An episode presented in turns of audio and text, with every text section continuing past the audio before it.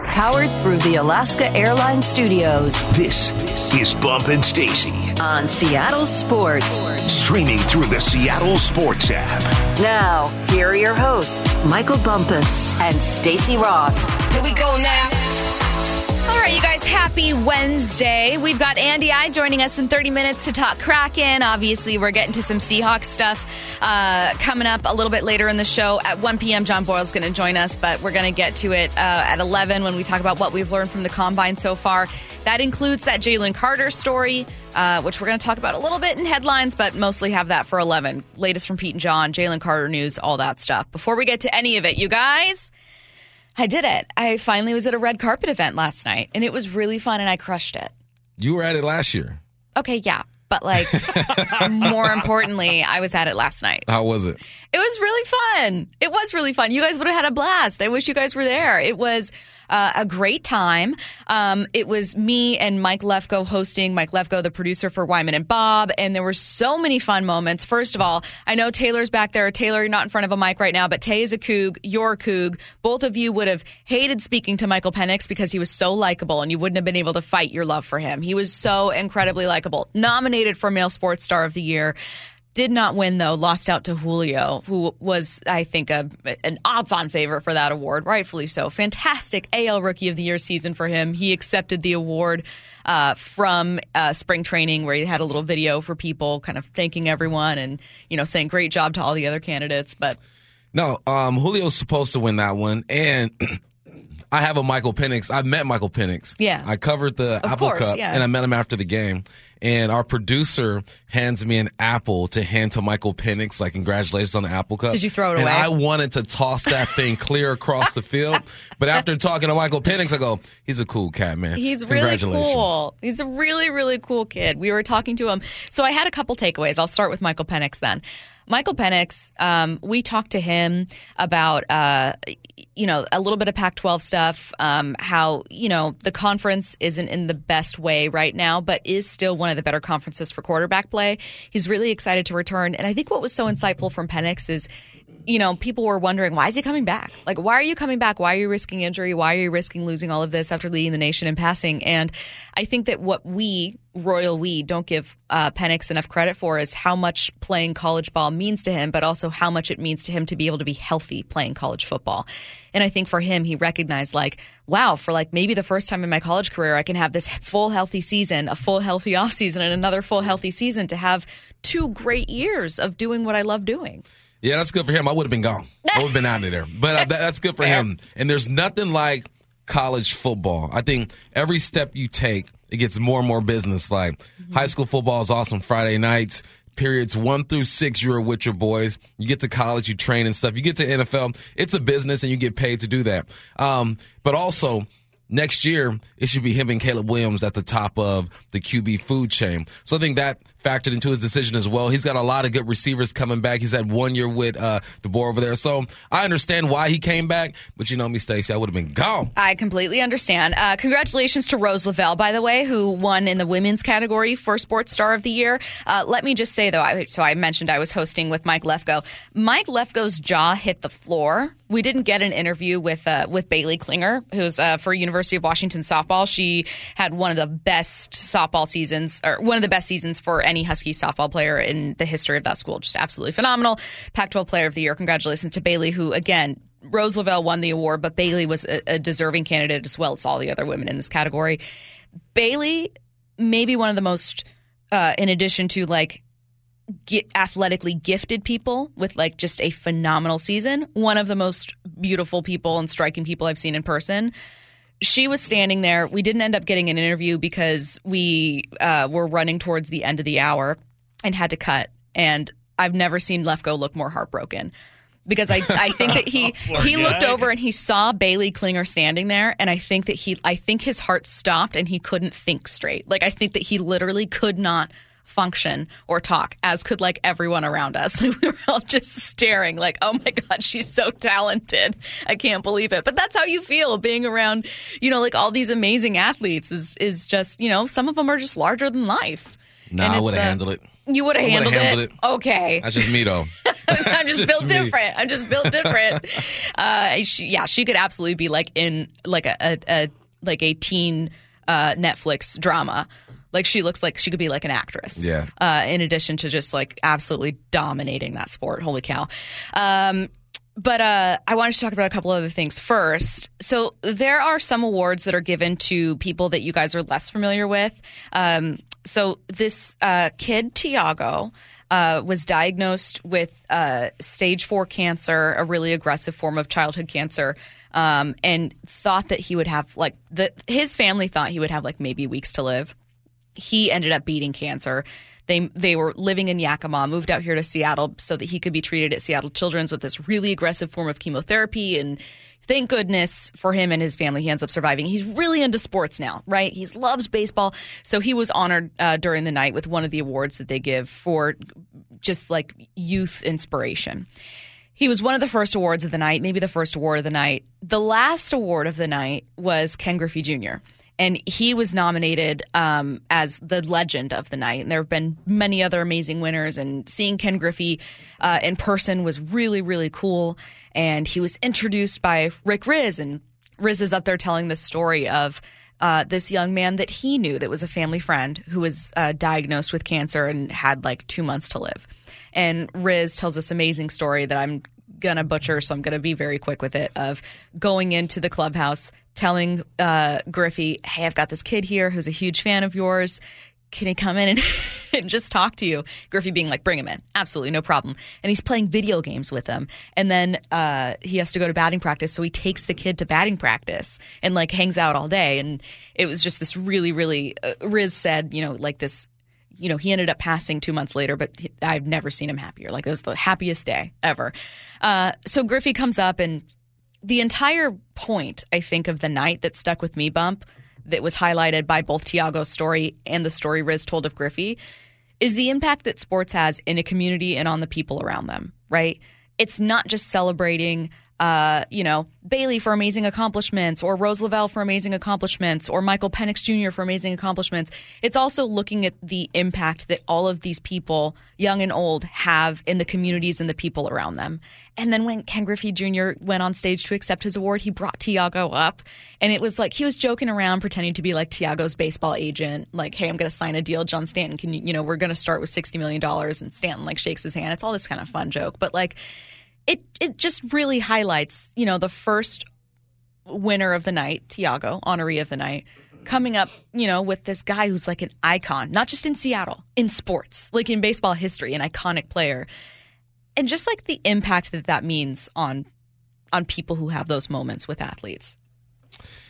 Yeah, I think um, events like last night connect the region more. You know, Yeah. you get the national spotlights. You get Griffey back in his time. You get Julio now. Um, you talk about Michael Penix later on in the season, where the nation starts to recognize these people and appreciate them.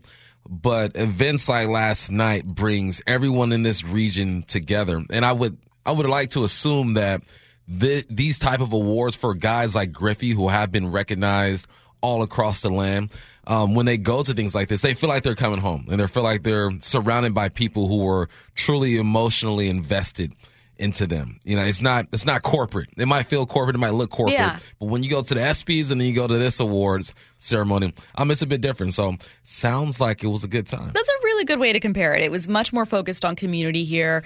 Um, Jen Mueller, who you guys have seen uh, through, uh, I mean, literally any sport you watch. She does Seattle sideline, obviously Mariners stuff. Uh, started Kraken during their inaugural season and is continuing that work. She was honored, and it was really cool. Um, so lots of familiar faces, lots of people that you're proud to know. Uh, I am going to quickly talk about one of the cool things that I talked about with um, Uchenna Nwosu, KJ Wright, and Steve Raible. So we'll spend like three minutes on this before we move on because it's some Seahawks nuggets that I thought you guys would be interested in. Uh, so first, we talked with Steve Raible, and Rabes was saying, you know what? Regardless of era, regardless of age, regardless of which team you played for, there are just some football truths. And I said, oh my God, Steve, I know exactly what you mean. Like, no matter what, I'll sometimes hear Bump and Ray and Wyman, who are all different, you know, ages and, and different backgrounds, say these like fundamental truths about football, no matter the position, no matter when they played. And uh, so we were talking about what some of those fundamental truths are.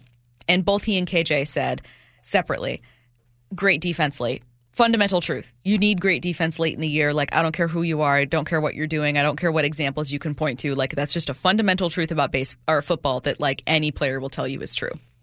And uh, I figured it would be, you know, something uh, worthwhile touching on because the Seahawks need to be better defensively, and they badly, badly need that. I was wondering what you, Bump, think about that fundamental truth of football. That's real. That's 100. Great defense late. To me, that means unless you are one of these teams that are 13 and 3, 13 and 4, 12 and whatever, going into the playoffs, you're going to be in a battle late in the season. I think we saw that even with the Seahawks, right? You needed some help from the Detroit Lions to get you in there. So in the big picture, defense late will get you into the playoffs or give you a chance. Now you break down the games. Defense late means that when you are in the playoffs and the weak have been eliminated, they're at home on the couch watching the better football teams play. There, there are going to be moments in the game where it's third and two and you need to stop. Mm-hmm. There's going to be moments where a guy like Patrick Mahomes has the football driving to win the game, which we saw in the Super Bowl, and you need to make a stop. There's going to be points in the game where um, it's a fourth down, it's fourth and one or fourth and whatever this team is going for.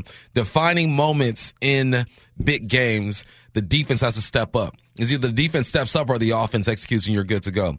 And there's something to be said when a defense um, executes in those moments because their back's against the wall, right? Mm-hmm. Third and short, fourth and short, whatever. The pressure is typically on the defense. The offense manipulates what's going on. The defense has to react and has to stop. So that's what I see, or that's what I hear when I hear that defense late in individual games and defense late as a team once you start making a push towards the playoffs. So another thing, uh, Mike and I asked Uchenna Nwosu, who was the only active player we spoke to, um, hey, you guys undoubtedly will add a defensive player this offseason. Whether it's by free agency, whether it's by the draft, it's obviously a piece that this team needs, and none of us right now know who it'll be. So, Uchenna, tell us what kind of person you want to see. And he had one word, and he guesses what kind of person he what wants kind to of, see. What kind of person do you want to see? And then I'll tell you the word on this defense. Uh, what the type of dude? What type of dude fits type in dude? on this defense? It's a dog, man. So just a dog. He said a savage. Yeah. Same sentiment. Mm-hmm. Same sentiment. Just a dude, like a guy who can get after it. Why does the defense need that? I mean, it seems like an obvious question. Do you see it lacking, or do you just think that that's such a vital piece of great defenses? No, I think to be a professional football player, especially on defense, you got to have that in you. Some guys have more of it. And why? Because you are on the attack on defense. You are actually attacking a man and driving him down into the ground and trying to make a play. You are being violent. You are being a ball hawk. You are everywhere on the football field. It's the most natural. I feel like defensive players have the most natural positions where it comes to just reacting and going. See ball, get ball, tackle, boom, get them down to the ground. And then, um, especially if you're in the box, there's so much chaos going Yeah. on, man. It's pretty on the outside. I can run 40 plays and not be touched as a receiver.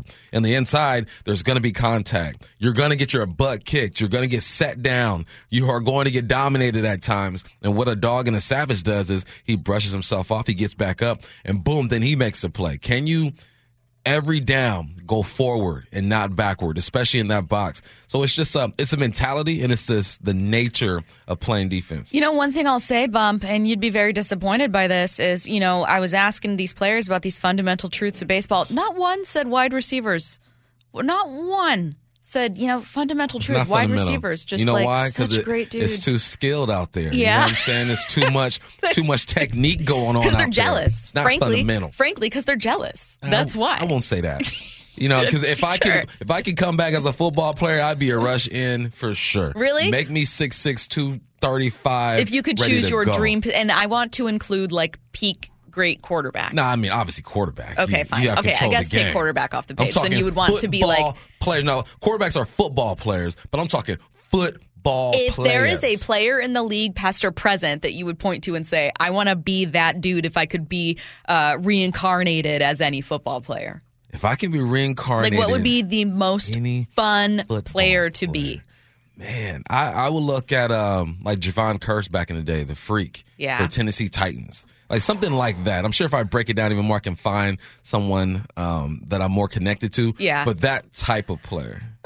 I think it would be really, really fun to just get after it every play. I also think being able to do something like a Calvin Johnson type role where it's like you just, or like Randy Moss, right? To just be able to make these unbelievable plays, like that would also be really cool Yeah, too. that'd be fine. It would be one of those two things. I would either be this really huge outside receiver or I would be an edge rusher. Yeah, I'm edge or quarterback. Yeah. Make me Michael Vick without all the other stuff. and I, I'll take it for sure. All right, let's get to headline rewrites. Extra, extra, read all about it. Headline rewrites. We must make headlines. The real story behind the headlines in today's news with Bump and Stacy. Headline number one the biggest story to come from the combine. An arrest warrant has been issued for top draft prospect Jalen Carter after being implicated by the Athens, Georgia Police Department for street racing in a crash that took the lives of a Georgia teammate and a staffer. What's the real headline? Unless he's taking a bong hit, I don't know that I see him slipping. I saw someone text in, Stacy, you're going to be jumping into Lake Union because Jalen Carter is going to be there at number five for the Seahawks. And look, the allegations, the timing's interesting, but the allegations are serious. This is a serious, serious issue. That said, the NFL's kind of weird, man. You've seen some people that have dealt with very serious issues that have still been drafted because of their talent, and then you've seen guys smoke weed and fall out of the first round completely, right? Like there is a weird kind of moral judgment that has passed some time in the NFL.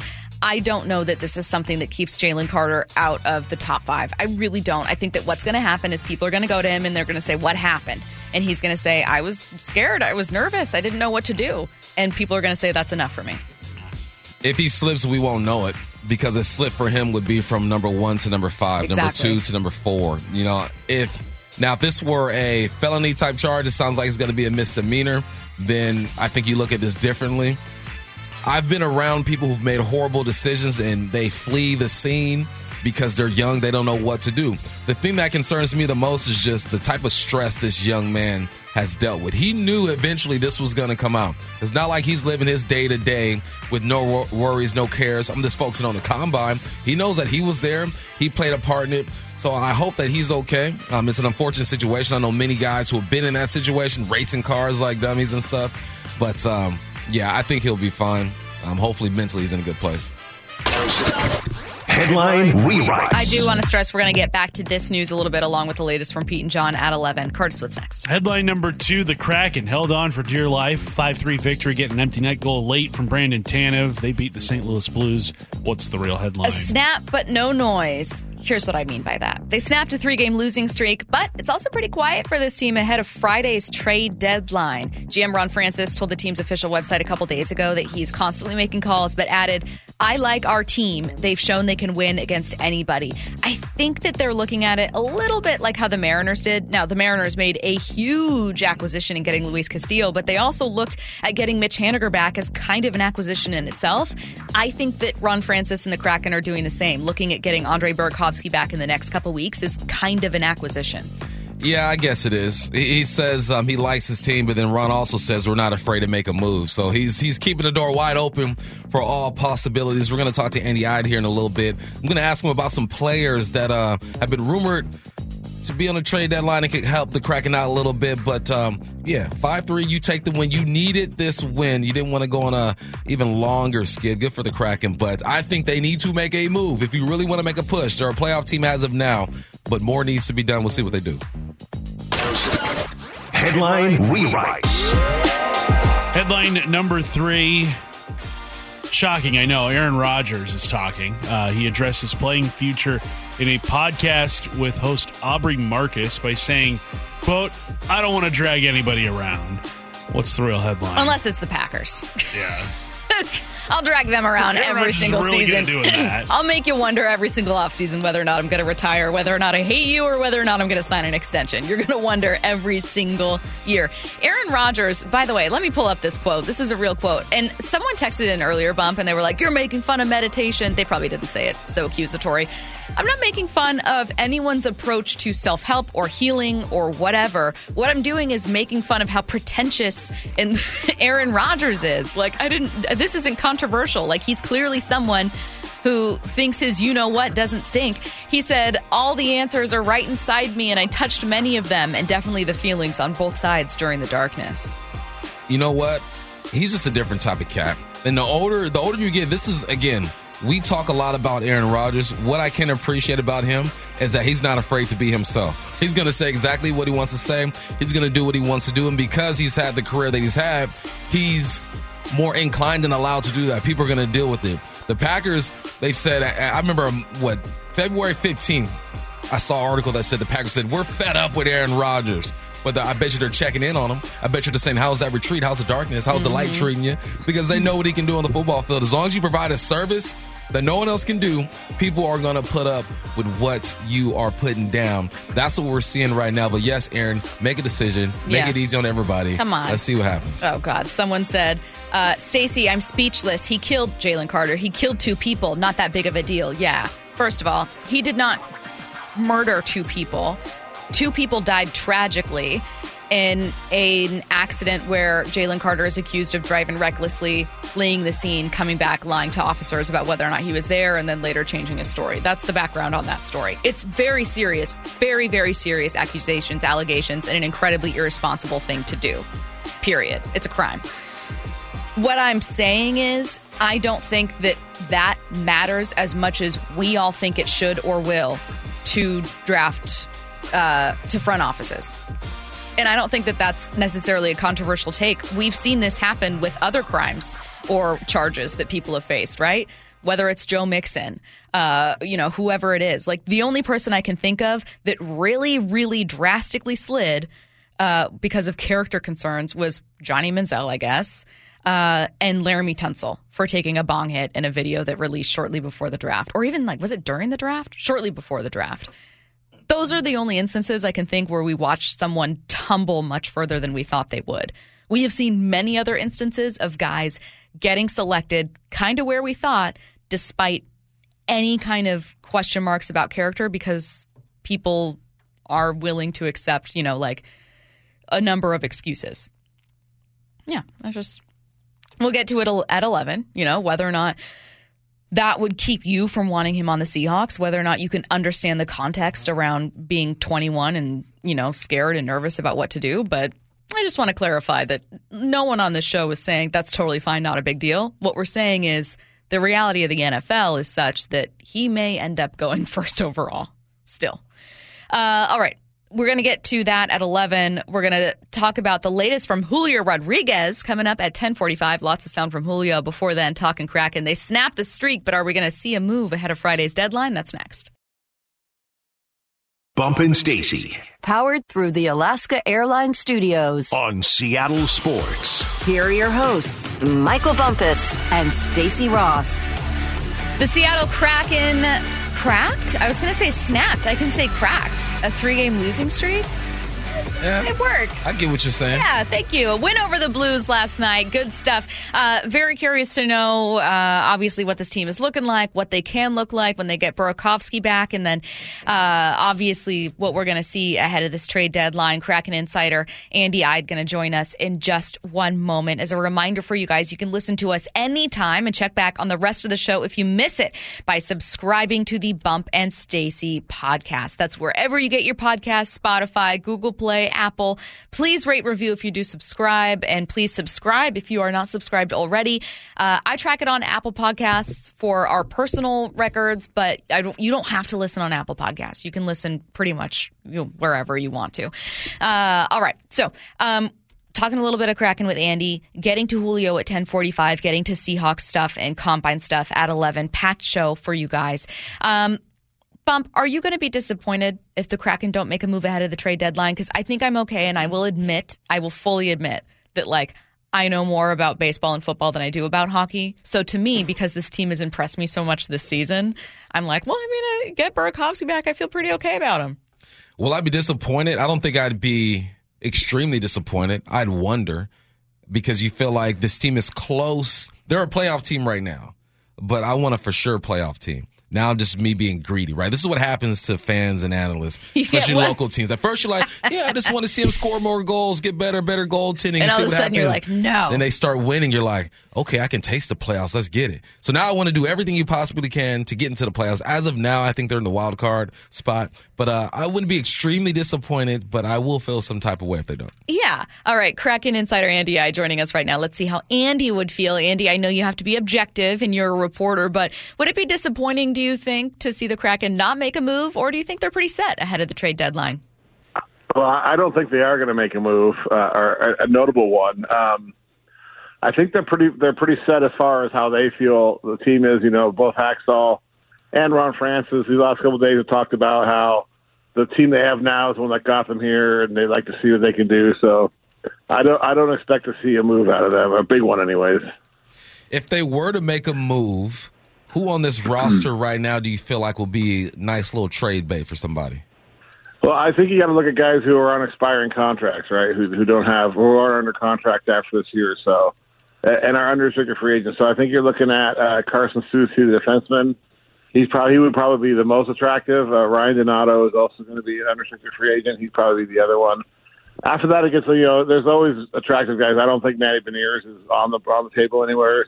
Uh, obviously, people would be interested in him, but uh, you know, guys like Jordan Eberle, Yanni Gourde would be attractive to a contending team, but I don't see Seattle. You know, they don't make the playoffs without those two guys, so I don't see them willing to to move on a veteran leader like those two guys. So, uh, you know, and then you look at the prospects they have. They have a lot of really interesting and, and producing prospects. So those guys could be something that you might use to to lure lure something uh, into into your side. Uh, Ron Francis mentioned that he's making calls regularly, but uh, kind of took the approach that I would say Jerry Dipoto and the Mariners did last year when they looked at Mitch Haniger coming back from injury and said, "Look, we're going to get Burakovsky back here." And do you think that they look at that potentially as not an acquisition, but like that's a lot of help? Like we getting Burakovsky back is bigger than anyone we might be willing to trade for. Absolutely, I, I agree with that, and I think they, they, you know, he said that they expect to have him back in the next couple of weeks. Is what he said. He said that about a week ago. So next week, you know, he's not very clear. And one thing I will say about Ron Francis, he plays his cards very close to his chest. So he very well could be sitting on a huge deal and just hasn't told anybody or hasn't leaked anywhere. Although I doubt it. You know, he came out yesterday and said don't expect any big moves. Uh, you know, I, I think they do look at Burakovsky coming back as an acquisition. I think they look at getting Tolvanen uh, as as you know as a, as a off waiver earlier this season as an acquisition, and then I take a look at the, the moves they made this summer. You know, getting Bjorkstrand and and Burakovsky again as as really their moves that they made. They're going to make this year. And your name I've seen connected to um, the Kraken is Erik Karlsson, um, defenseman for the San Jose Sharks. Would that be a big move? I don't know much about this guy. You say you don't see them making a big move. What type of move would that be? Uh, that would be a huge move. Uh, Karlsson, uh, one of the best offensive defensemen in the league, has a huge salary attached to him, uh, which is why the Sharks have had trouble trading him. Uh, he's yeah, otherwise he would be gone in a heartbeat. Uh, just you know, the game is there. Uh, I just don't see Seattle willing to take on even half his salary if the Sharks are willing to retain it. Uh, that's why I don't see him being a good fit. And he's an offensive defenseman, which I do think they could use. But he would you would take away a little bit on the defensive end there if you added him. Uh, you know, he's a high risk guy, uh, but scores a lot of goals and creates a lot of stuff. Uh, you know, they they I think he's making eleven million dollars off the top of my head a year. You know, they they signed him a few, a few years ago to a huge salary when when the Sharks were still contending, and now they're they're kind of stuck with him a little bit. Uh, hey, obviously we're going to stick with uh, Kraken here, but since we only have about four minutes left, I wanted to get your reaction, Andy, uh, on the Blackhawks trade. Obviously, Patrick Kane to the Rangers. What'd you make of that news? Uh, well, Chicago is definitely in, in for the rebuild. You know, their earlier, earlier Toews was looking at getting out of there. Uh, the, franchise has had some trouble last year. It has some bad some bad PR it's gotten themselves, which you know they brought on themselves. And, I think they're in they're in on the tank. You know, although Commissioner Gary Bettman says no teams tank, but there sure seems to be teams that are tanking, especially this year with a with a really great uh, upcoming draft. Teams want to get in position and get draft picks, and you know Connor Bedard's at the top of that draft. But it's not just Connor Bedard. There's a lot of other good players. So I'm not surprised that they looked to move him. I mean, he he kind of got the control of shots because he had a no movement clause. So you know he's from the New York area, he's from Buffalo, uh, and, and wanting to play Madison Square Garden in New York. You know you can't you can't be surprised at that. So we'll see what he has left. He's had some injuries. Uh, you know, he's a little older than he, than he was during his prime, obviously. So it's an interesting move. I'm curious to see how it works out. The Rangers are already a good team, so adding a veteran like that could, could uh, come in very nicely.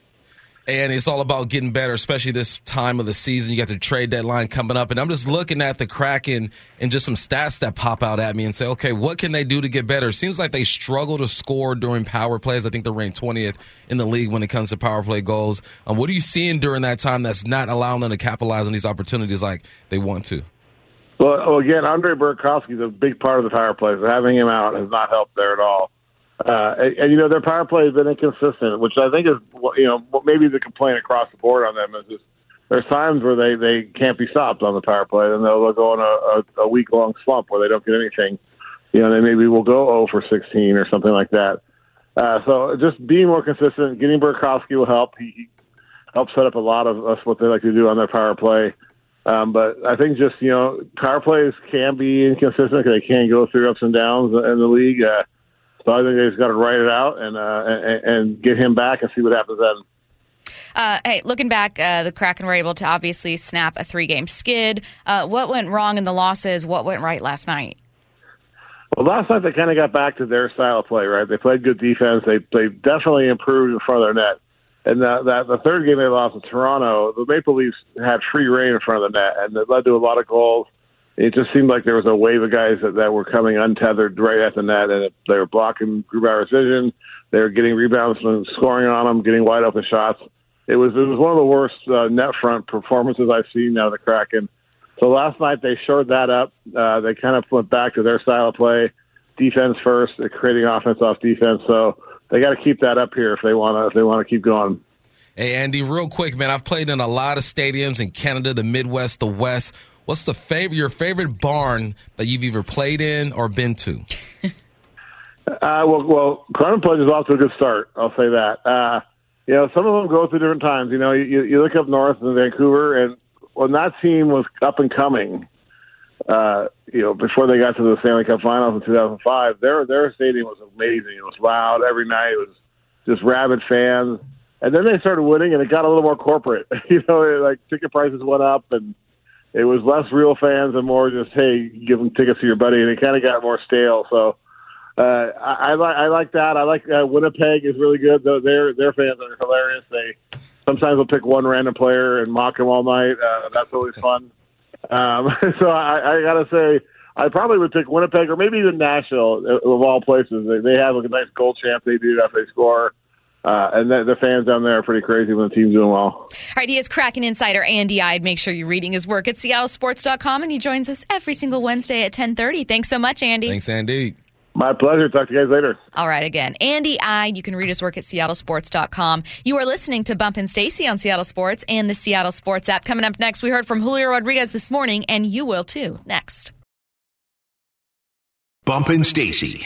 Powered through the Alaska Airlines Studios. On Seattle Sports. Here are your hosts, Michael Bumpus and Stacy Rost. What we've learned from the combine so far coming up in 15 minutes before then. Julio Rodriguez spoke with Brock and Salk this morning from Peoria. Let's get to some of what he had to say. I know you guys are excited to hear about Julio, right? Maybe I don't even say maybe bump. I shouldn't even say maybe. Uh, most definitely the name that baseball fans are most excited about for this Seattle season in 2023. So let's get to it.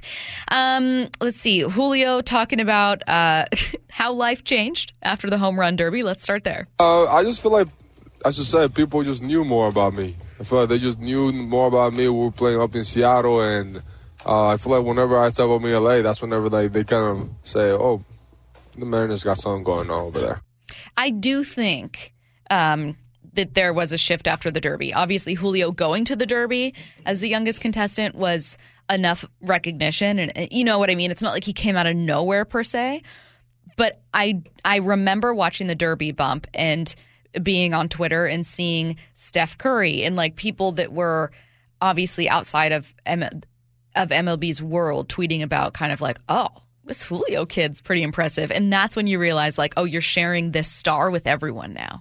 What's the most exciting thing in baseball?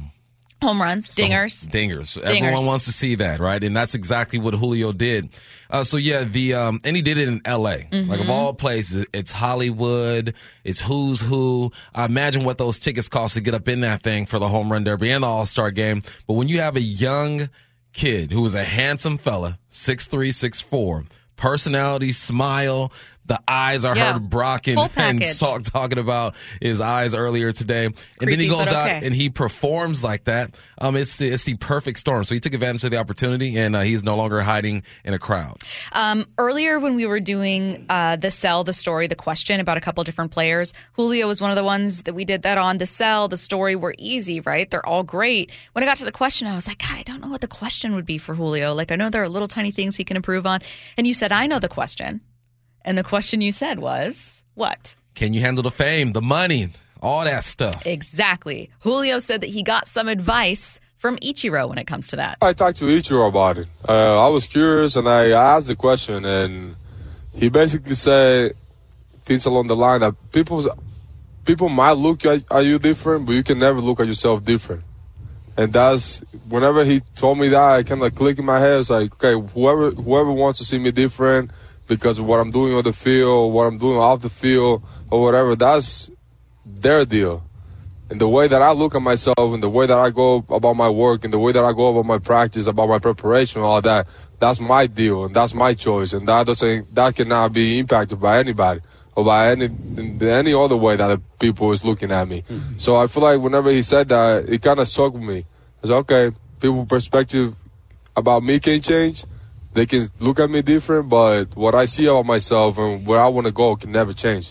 And that's something that I really took to heart and I'm gonna keep living by it. it was really really interesting to see him bump i gotta be honest i don't i don't even know and this isn't like not giving him credit i don't know that his level of fame or potential fame has hit him yet just based on that sound of like just know yourself and know who you are and it's like i don't think that's the what you gotta worry about yeah know who you are but like there's a whole nother level of fame you gotta worry about No, I mean because he hasn't reached uh, his potential yet when it comes to that. But I think uh, I think that where he is in his fame, he's handling it well. And he says it right. You can't change the way you think about yourself. I think you do a little bit. You have to a little bit because you've worked so hard to get to this moment. You should pat yourself on the back a little bit and be like, I am that guy. Embrace it because that's what I'm the here. great ones do.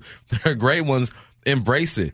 They are going to depend on me to hit bombs. They are going to de- depend on me to steal bases and make plays in the outfield. Mm-hmm. But what shouldn't change is your preparation. If anything, you learn how to prepare even better. You look, listen to guys like Kobe and Jordan talk about when they woke up, when they left the gym. Yeah. Kobe would get two workouts in before anyone else showed up. That's how you start to change because your body changes, your influence changes. But I think mentally he's in a good spot. And you're getting advice from Ichiro. Of all people, you get to go to Ichiro and say, all right, man, how do you handle this? How did you handle this? Um, so he's in good hands. That's one of the reasons why I love that Ichiro is still around Yeah. and mentoring these young men. Uh, all right, let's do this. Will be our last quote here. Um, it's kind of an extension of this conversation. It's one of the most important things he's learned off the field. It's about I feel like setting your boundaries. I feel like that's something that I learned like throughout the off season too. I feel that's something that huge. I feel like people don't really realize how important it is. Kind of setting your boundaries, setting what's important for you, setting what's like making sure people know what's your priority. And if they don't respect that, then they don't respect you and they don't respect your dreams. So people that respect you and that care about you and that love you, then you express that to them, they're gonna be like, okay, go on and keep doing your thing. People that don't, that they think about themselves and they selfish, they're gonna be mad about that. So I feel like that's something that I really learned, and I hope a lot of people out there learn that too. Set your boundaries, set your priorities, and stick to your ways, stick to your dreams, and don't let anybody get in the middle of This that. is something I wish I could put on a loudspeaker and project to all young athletes, even ones that are entering the draft this year in the NFL, right. Right. In different leagues, because you wish you could just like tell everyone, hey, when you are uh, incredibly talented, the most uh, financially successful of your friends, and you've got all these people that are going to you. There are sometimes people that aren't going to respect your boundaries because they're like, well, we're friends. What do you mean you can't hang out? What do you mean you can't lend me money? What do you mean you can't do this? What do you mean you got to work, you know, get up early and work out? Like there, if in real life people don't respect boundaries sometimes, imagine when people think that you owe them something or you're an opportunity. Like this is something every young athlete should realize, like the importance of setting boundaries. Yeah, you know, especially when you don't come from much too, because you feel a responsibility to take care of everybody. Yeah. To help everybody because you are now in a, in a position that no one in your family has been in. So people will reach out to you and you do what you can. I didn't make as much money as Julio, nowhere near, but I made a little bit of money. And the first you want to do is take care of your people, right? But you do have to set boundaries and you do have to make it clear, okay, I'm not done. I got here because I worked hard and thank you for your support, but I still have some work to do. So he sounds like an extremely mature young mm-hmm. man. And that's the difference between superstars and just the average players. One of the differences is they can handle these moments. And he's saying all the right things, man. So the mentorship has been great. Um, I think he's a, a, good role model so far for these young athletes out there. And time will tell how he handles it. But if I had to bet on him, if I had Yeah. to bank on Julio, I'm going to say he's going to have a beautiful career. And um, the guidance he's getting right now is because of that. Uh, all right, we're going to get into some X's and O's talk at 11:15 with four down territory. You've got some stuff that you heard from Niners GM John Lynch. We're going to talk about, uh, and then before we get to that, though, it's everything we've learned from the combine so far. That's the latest from Pete and John. We've got cuts and also, of course, that news on Jalen Carter. Don't go anywhere.